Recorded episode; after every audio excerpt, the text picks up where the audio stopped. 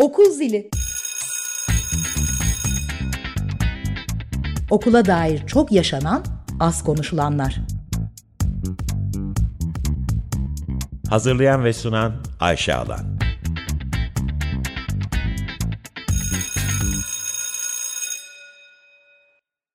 ...95.0 Açık Radyo'da Okul Zili programındasınız. Ben Ayşe Alan. İki haftada bir perşembe akşamları eğitim dünyasında çok yaşanan az konuşulanları konuşuyoruz. Bugün 16 Şubat 2023 depremin, afetin 10. günü. Tahmin edebileceğiniz üzere sizlerle bugün bu büyük afetin eğitim dünyasına yansımalarını konuşmak istiyorum. Dilerseniz önce kısa bir özet geçelim. 6 Şubat haftasında ne yaşadık ona bakalım öncelikle. 6 ee, Şubat'ta ülke genelinde eğitime bir hafta ara verildiği açıklandı. Daha sonra aynı hafta içerisinde bu aranın bir hafta daha uzatılacağı açıklandı. Bu haftaya dair kararda bir değişiklik oldu şöyle ki daha sonradan özel okul öncesi eğitim kurumlarının 13 Şubat'ta öğretime başlaması kararı alındı. Yani bu hafta e, özel okul öncesi eğitim kurumları eğitim öğretime başladılar. Depremi yaşayan 10 ilde ise eğitim öğretimin 1 Mart'ta başlayacağı açıklandı. Tabi konunun bir de sınav boyutu vardı. Her zaman biliyorsunuz eğitim gündemimizin merkezinde e, merkezi sınavlar vardır. İlk hafta hemen yapılan bir açıklamayı sizinle paylaşayım. YKS ve LGS sınavlarında ikinci dönem konularının dahil edilmeyeceği açıklandı. Son olarak eğitim gündemine dair e, çok tartışmalı olan yine konulardan, yaşadığımız konulardan bir tanesi ise üniversitelerin ikinci döneminin tamamında online eğitime geçirilmesi kararı. E, bu karar sizlerin de eminim ta- takip ettiğiniz üzere epey tartışılıyor. Bu kararı gerekçe olarak da e, yurtların depremzedelere açılması gösteriliyor. Çok ağır bir afet yaşadık. Etkisini çok uzun yıllar hissedeceğimiz, üzerine çok çalışmamız gereken, çok emek sarf etmemiz gereken bir e, afet yaşadık. Şimdi bu afetin özellikle okula, eğitime yansımaları, neyin gündem olduğu, neyin ön plana çıktığı, nasıl kararlar alındığı bizim için şu anda bundan sonrasına dair önemli ipuçları veriyor. Dolayısıyla tek tek bunları bakmak, analiz etmek ve hep birlikte konuşmak durumundayız. Özellikle medyaya ve sosyal medyaya bakalım. Neler ön plana çıktı eğitim dünyasında?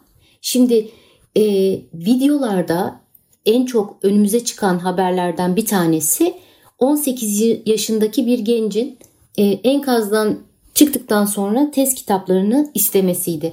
Şöyle olmuştu. Enkazdan çıkarılmıştı bu genç. Ambulanstaydı. Hemşire kendisine ne istersin e, diye sordu. E, bu genç de şöyle cevap verdi. Test kitaplarımı istiyorum dedi.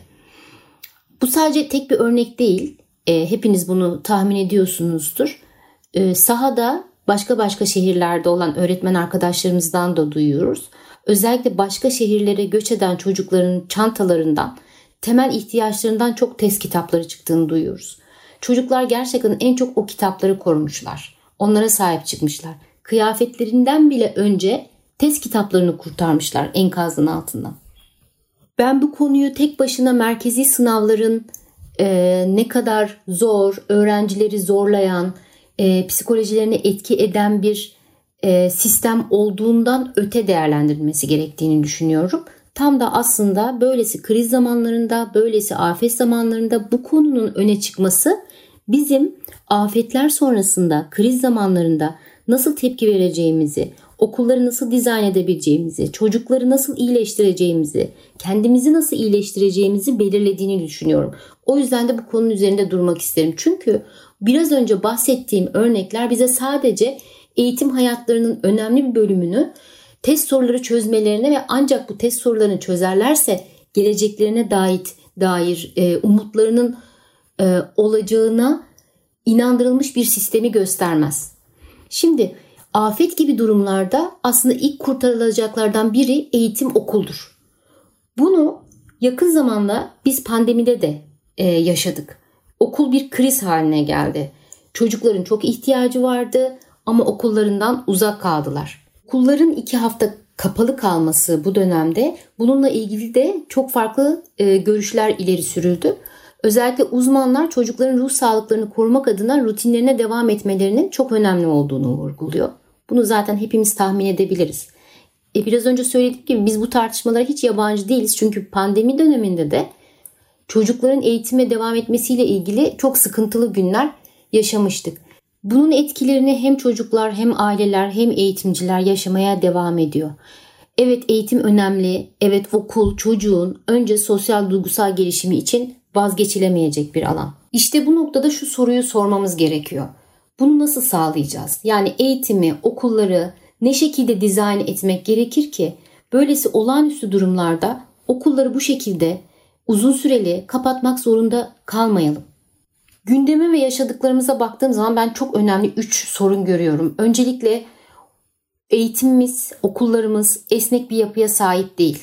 Bunun etkilerini yaşıyoruz. İkincisi çok merkezi, tepeden inme kararların alındığı, her şeyin Ankara'nın kararına bağlı olduğu bir sistem içerisindeyiz. Üçüncüsü ihtiyaçları farklı olarak görmüyoruz. E, toptancı bir yaklaşımımız var. Kapsayıcı bir eğitim sistemine sahip değiliz. Bundan sonra ne yapalım da iyileşelim? Bundan sonra ne yapalım da okullarımız, eğitimimiz bu tür afetlerde bu kadar yara almasın e, sorusunu soruyorsak özellikle bundan sonrası için bu üç konu üzerinde kesinlikle çalışmamız gerektiğini düşünüyorum. Şu soruları soralım. Deprem bölgesinde olmayan okullar için düşünelim. Herkesi özellikle çocukları bu şekilde travmatize eden bu durum sonrası nasıl bir eğitim ortamı yaratacağına dair bir hazırlığı var mı okullarımızın? Çocukların bir günü nasıl geçecek? Öğretmenler öğrencileriyle nasıl konuşacak? Bu konuda öğretmenlere gerekli destek veriliyor mu? Nerdir sosyal medyada yine okulların kapatılmasına dair e, çeşitli paylaşımları izliyorum. Özellikle bu paylaşımlarda öğretmenler üzerinden değerlendirilen bazı yorumlar var. Ee, en çok tartışmalı olan alanlardan bir tanesi de bu olmuş. Şöyle bir yaklaşım gördüm. Ee, evet afet oldu ama herkes işine, hayatına, işini yapmaya e, bir şekilde devam ediyor. Öğretmenler neden işlerini yapmıyorlar bu dönemde diye e, epey paylaşım gördüğümü söyleyebilirim. Şimdi bu tür tartışmaların bizi herhangi bir yere taşımayacağı e, çok belli şunu akılda tutalım e, öğretmene eğitime yaklaşırken. Çocuk okula adım attığı ilk andan itibaren her şeyiyle öğretmenlere emanettir. Her şeyiyle. Hem fiziksel durumuyla hem ruhsal durumuyla çocuk öğretmene emanettir. Dolayısıyla böylesine herkesi de travmatize eden bir durumda eğer öğretmen ihtiyacı olan desteği alamazsa öğrencilerine de ihtiyacı olan desteği veremez da bu yüzden eğitimin her yönüyle hazır olması, okulların her yönüyle hazır olması ve gerektiğinde özellikle böyle afet zamanlarda hızlı bir şekilde örgütlenebilmesi gerekir. Bunun için de çok önceden çalışmaların yapılması gerekiyor. Bu sistemin kurulmasıyla görevli olan da aslında devletin ta kendisi. Buradan tekrar sınavlara dönelim. Bu kadar merkezi bir sistemde, bu kadar sınav odaklı bir sistemde eğitimi aslında e, sıkıştırıyorsunuz. Sınırlarını fazla çiziyorsunuz. Dolayısıyla özellikle bu tür afet alanlarında, zamanlarında ne öğretmene ne okullara kendi başına hareket edebilme, daha esnek olabilme e, alanı, fırsatı sağlamamış oluyorsunuz. Alanlarda olduğu gibi eğitimde de aynı şeyi yaşıyoruz e, ülkemizde. Ezici bir merkeziyetçilik hüküm sürüyor. Bunu hepimiz biliyoruz. Ancak böylesi kriz zamanlarında bu merkeziyetçiliğin zararlarını daha ağır yaşıyoruz hep birlikte. E, depremin etkilerini her şehir, her ilçe, her okul aynı şekilde yaşamadı. Ancak pandemide de aynı şeyi e, hep birlikte deneyimlediğimiz üzere okulları e, bir musluğu açıp kapatır gibi kapatan, açan bir yapıyla karşı karşıyayız. Okullara bakalım. Kimi okul yardım toplama alanı olarak kullanıldı. Kimileri boştu. Bazı okulların, çoğu okulun öğretmenleri deprem bölgesinde gönüllü olarak çalışıyordu. Bazıları görevli olarak çalışıyordu. Bazı öğrenci ve öğretmenler, birçok öğrenci ve öğretmen yakınlarını kaybetmişti. Bazı okullar yerelde, ilçelerde, semtlerde açılabilir miydi? Pekala açılabilirdi. Bunun önü neden kapatılıyor? Çünkü tekrar başa dönelim. Eğer okulların bazıları açılırsa müfredat ilerlerse okulda e, fırsat eşitliği olmayacağını düşünüyoruz. Neden böyle düşünüyoruz? Çünkü eğitim sistemimiz bu merkezi sınavlara bağlı. Çünkü bizim için okulun başlaması demek sınava hazırlığın başlaması demek. Çünkü bizim için okulun başlaması demek başlar başlamaz derslerin başlaması demek. Okulu başka türlü düşünmüyoruz. Okulu başka türlü hiç yapılandırmadık zaten. Bu kurgumuzun içerisinde çocuk yok. Yani çocuğun ihtiyaçları yok. Çocukları dinlemek, gençleri dinlemek yok. Yani şöyle bir okul tasarlamamışız hiç. Ee, ülkece ya da belli bir yerde bir afet yaşanır, bir kriz dönemi yaşanır ve bunun için okul saatleri başka türlü geçirilebilir. Okul saatleri çocukların duygu paylaşımlarını yapacağı, ihtiyaçlarını belirleyeceği, dayanışmayı öğreteceği, fikir üreteceği, ülkenin bundan sonra nasıl daha iyi olabileceğine dair, hep birlikte nasıl iyileşebileceğimize dair ihtiyaçlarını paylaşabileceği alanlar olarak düşünmemişiz. O yüzden koca ülkede tüm okulların aynı anda kapatılması çok büyük bir sorun olarak e, başka bir anlamda görülmüyor. Yani yereller, yerelde de bazı şehirlerde de okullar açılsın aman çocuklar müfredatın gerisinde kalmasınlar. Hayır bazı okullar açılsın nasıl örgütlenilir, neler yapılabilir, ne hissediyorsunuz, e, afet bölgesi için neler yapmak isterdiniz konusunda da çocuklar, öğretmenler, eğitimciler bir araya gelip e, çalışabilirler. Bunun önü açılabilir. Ne yazık ki deneyimlerimizden öğrenmiyoruz. Nasıl? Şöyle ki pandemi döneminde çok şey konuştuk, tartıştık. E, hiçbir şey eskisi gibi olmayacak dedik. Özellikle iş dünyasına yansıyan, insan hayatına yansıyan, ekonomiye yansıyan, e, insanların sosyalleşmesine yansıyan birçok değişiklik gördük. Hep birlikte deneyimledik. Ama okullar pandemi sonrası aynı şekilde hayatına devam ediyor. E, o dönemde bir yazı yazmıştım. Ya her şey eskisi gibi olursa diye. E, hakikaten okullar açıldı ve herkes her şey eskisi gibi olmaya devam etti. E, bunun da acılarını uzun vadede daha çok yaşayacağız. Çocuk katılımının olmadığı, çocuğun özne olmadığı eğitim sistemlerinde, okullarda, okulu açmanın özellikle böyle e, afet zamanlarında okulu hiçbir şey olmamış gibi açmanın e, çocuklara çok da büyük bir faydası olmayacağını bilmemiz gerekiyor. O yüzden okul kurgumuza tekrar bakalım. Bu okul kurgumuzun içerisinde çocuğun e, fikirleri, ihtiyaçları ne kadar var? Tekrar bakalım buna. Elbette çocukların rutinlerine dönmesi çok kıymetli. Onları iyileştirecek e, önemli bir şey.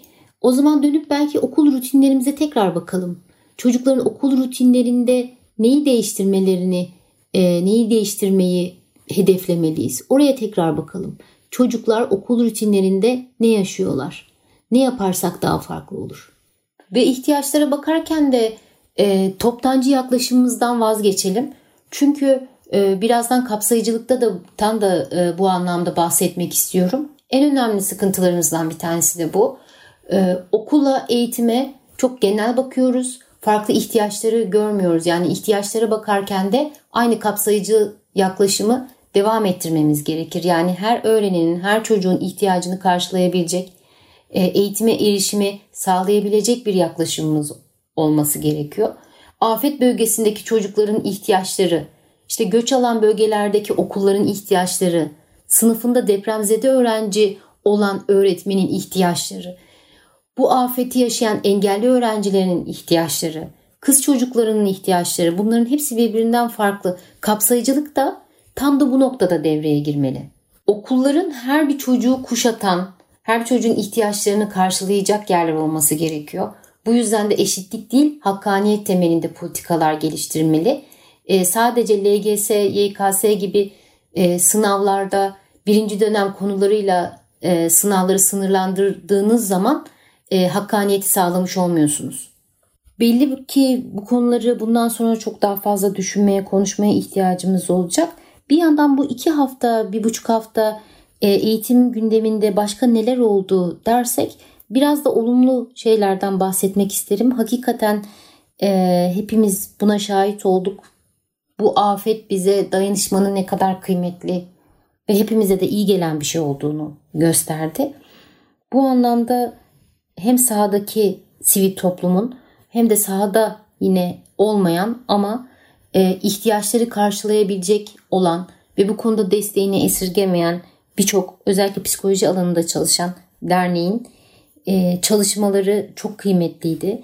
En son e, Afet Çocuk Sivil Koordinasyon ekibinin hazırladığı hem depremin ardından öğretmenlere hem de okul psikolojik danışmanlarına yönelik olarak kendinizi ve öğrencilerinizi bu konuda nasıl destekleyebilirsiniz isimli bir bilgi notu geldi. Bunun dışında e, pek çok şimdi sayamayacağım Zoom üzerinden toplantılar gerçekleştirildi. Bilgi notları paylaşıldı. Özellikle öğretmenlerin kullanabileceği modüller üretildi. Bunlar paylaşıldı. E, yoğun bir çabanın ve çalışmanın e, olduğunu bilmek hepimize çok iyi geliyor. Peki öğretmenler ne yapıyor dersek benim de içerisinde olduğum çok kıymetli bir sivil toplum kuruluşu olan öğretmen ağından bahsetmek istiyorum. Depremin ilk gününden itibaren öğretmen ağındaki öğretmenler hem meslektaşlarının hem de çocukların ihtiyaçlarını karşılamak üzere e, yan yana oldular. Birbirlerine destek verdiler. Oluşturdukları topluluklarla hızlıca dayanışmayı büyüttüler. Özellikle deprem bölgesinin ihtiyaçlarını karşılamak için inanılmaz bir e, örgütlenme, e, kenetlenme, dayanışma ve çözüm üretme gördük hep birlikte. Bize de iyi geldi, birbirimize de iyi geldik ve hızlıca bu kadar e, yan yana gelebilmek hakikaten öğretmen ağında olmanın, bir ağın içinde olmanın ne anlama geldiğini hepimize yaşattı. Şunu da ekleyelim. Ağın şu andaki çalışmaları sadece deprem bölgesindeki ihtiyaçları karşılamakla sınırlı kalmıyor. Ee, ilk haftadan itibaren tam da özellikle bu programda altını çizdiğimiz konulardan bir tanesi eğitimin içeriğine dair neler yaşanacak, öğretmenin ihtiyaçları nedir, öğrencilerin ihtiyaçları nedir konusunda e, bilgi üretiliyor, bilgi paylaşımları yapılıyor. Özellikle psikososyal destek anlamında e, çok ilerlendi. Çok güzel dosyalar oluşturuldu. E, daha da önemlisi öğretmenlerin bu anlamda birbirlerini destekleyebilecekleri bir alan var. Dolayısıyla bütün bu üretilen bilgiler e, Türkiye'nin her yerindeki okullara e, ulaşabildiği kadar ulaşacak. E, size öğretmen ağının e, sosyal medya hesaplarını takip etmenizi, internet sitesi üzerinden takip etmenizi önerebilirim. Ve umarım bundan sonra daha çok öğretmen arkadaşım da bu ağın içinde yer alır. Belli ki bundan sonra daha çok dayanışmaya ve bilgi paylaşımına ihtiyaç duyduğumuz, duyacağımız bir süreçten geçeceğiz. Bir önceki programımda Finlandiya Eğitim Modeli isimli bir kitap tanıtmıştım. Bu kitabın içerisinde Finlandiya'daki eğitim sisteminin bu kadar etkili, iyi, kaliteli olmasıyla ilgili e, çok önemli bir özellik paylaşılmıştı. Şöyle diyordu, istatistiklerden çok küçük verilerin kıymetini biliyoruz. Bu anlamda öğretmenlerin e, birebir öğrencilere temas eden, okullarını bilen, öğrencilerini bilen, onların ailelerini bilen, ihtiyaçlarını bilen kişiler olarak onlardan gelecek verilerin kıymetini bilmemiz gerekiyor. Eğitim politikalarının temelinde olması gerekir bu veriler. Bunların da daha farklı şekilde paylaşılabileceği alanlara ihtiyaç var. Dolayısıyla küçük verilerin kıymetini bilmemiz lazım. Küçük veriler bize aslında ne olup bittiğini, e, ihtiyaçların neler olduğunu, çözümlerin neler olabileceğini gösterecek ve biraz önce bahsettiğim toplancı yaklaşımdan bizi uzaklaştırabilecek bir şey. 20 e, Şubat pazartesi günü e, okulları açacağız.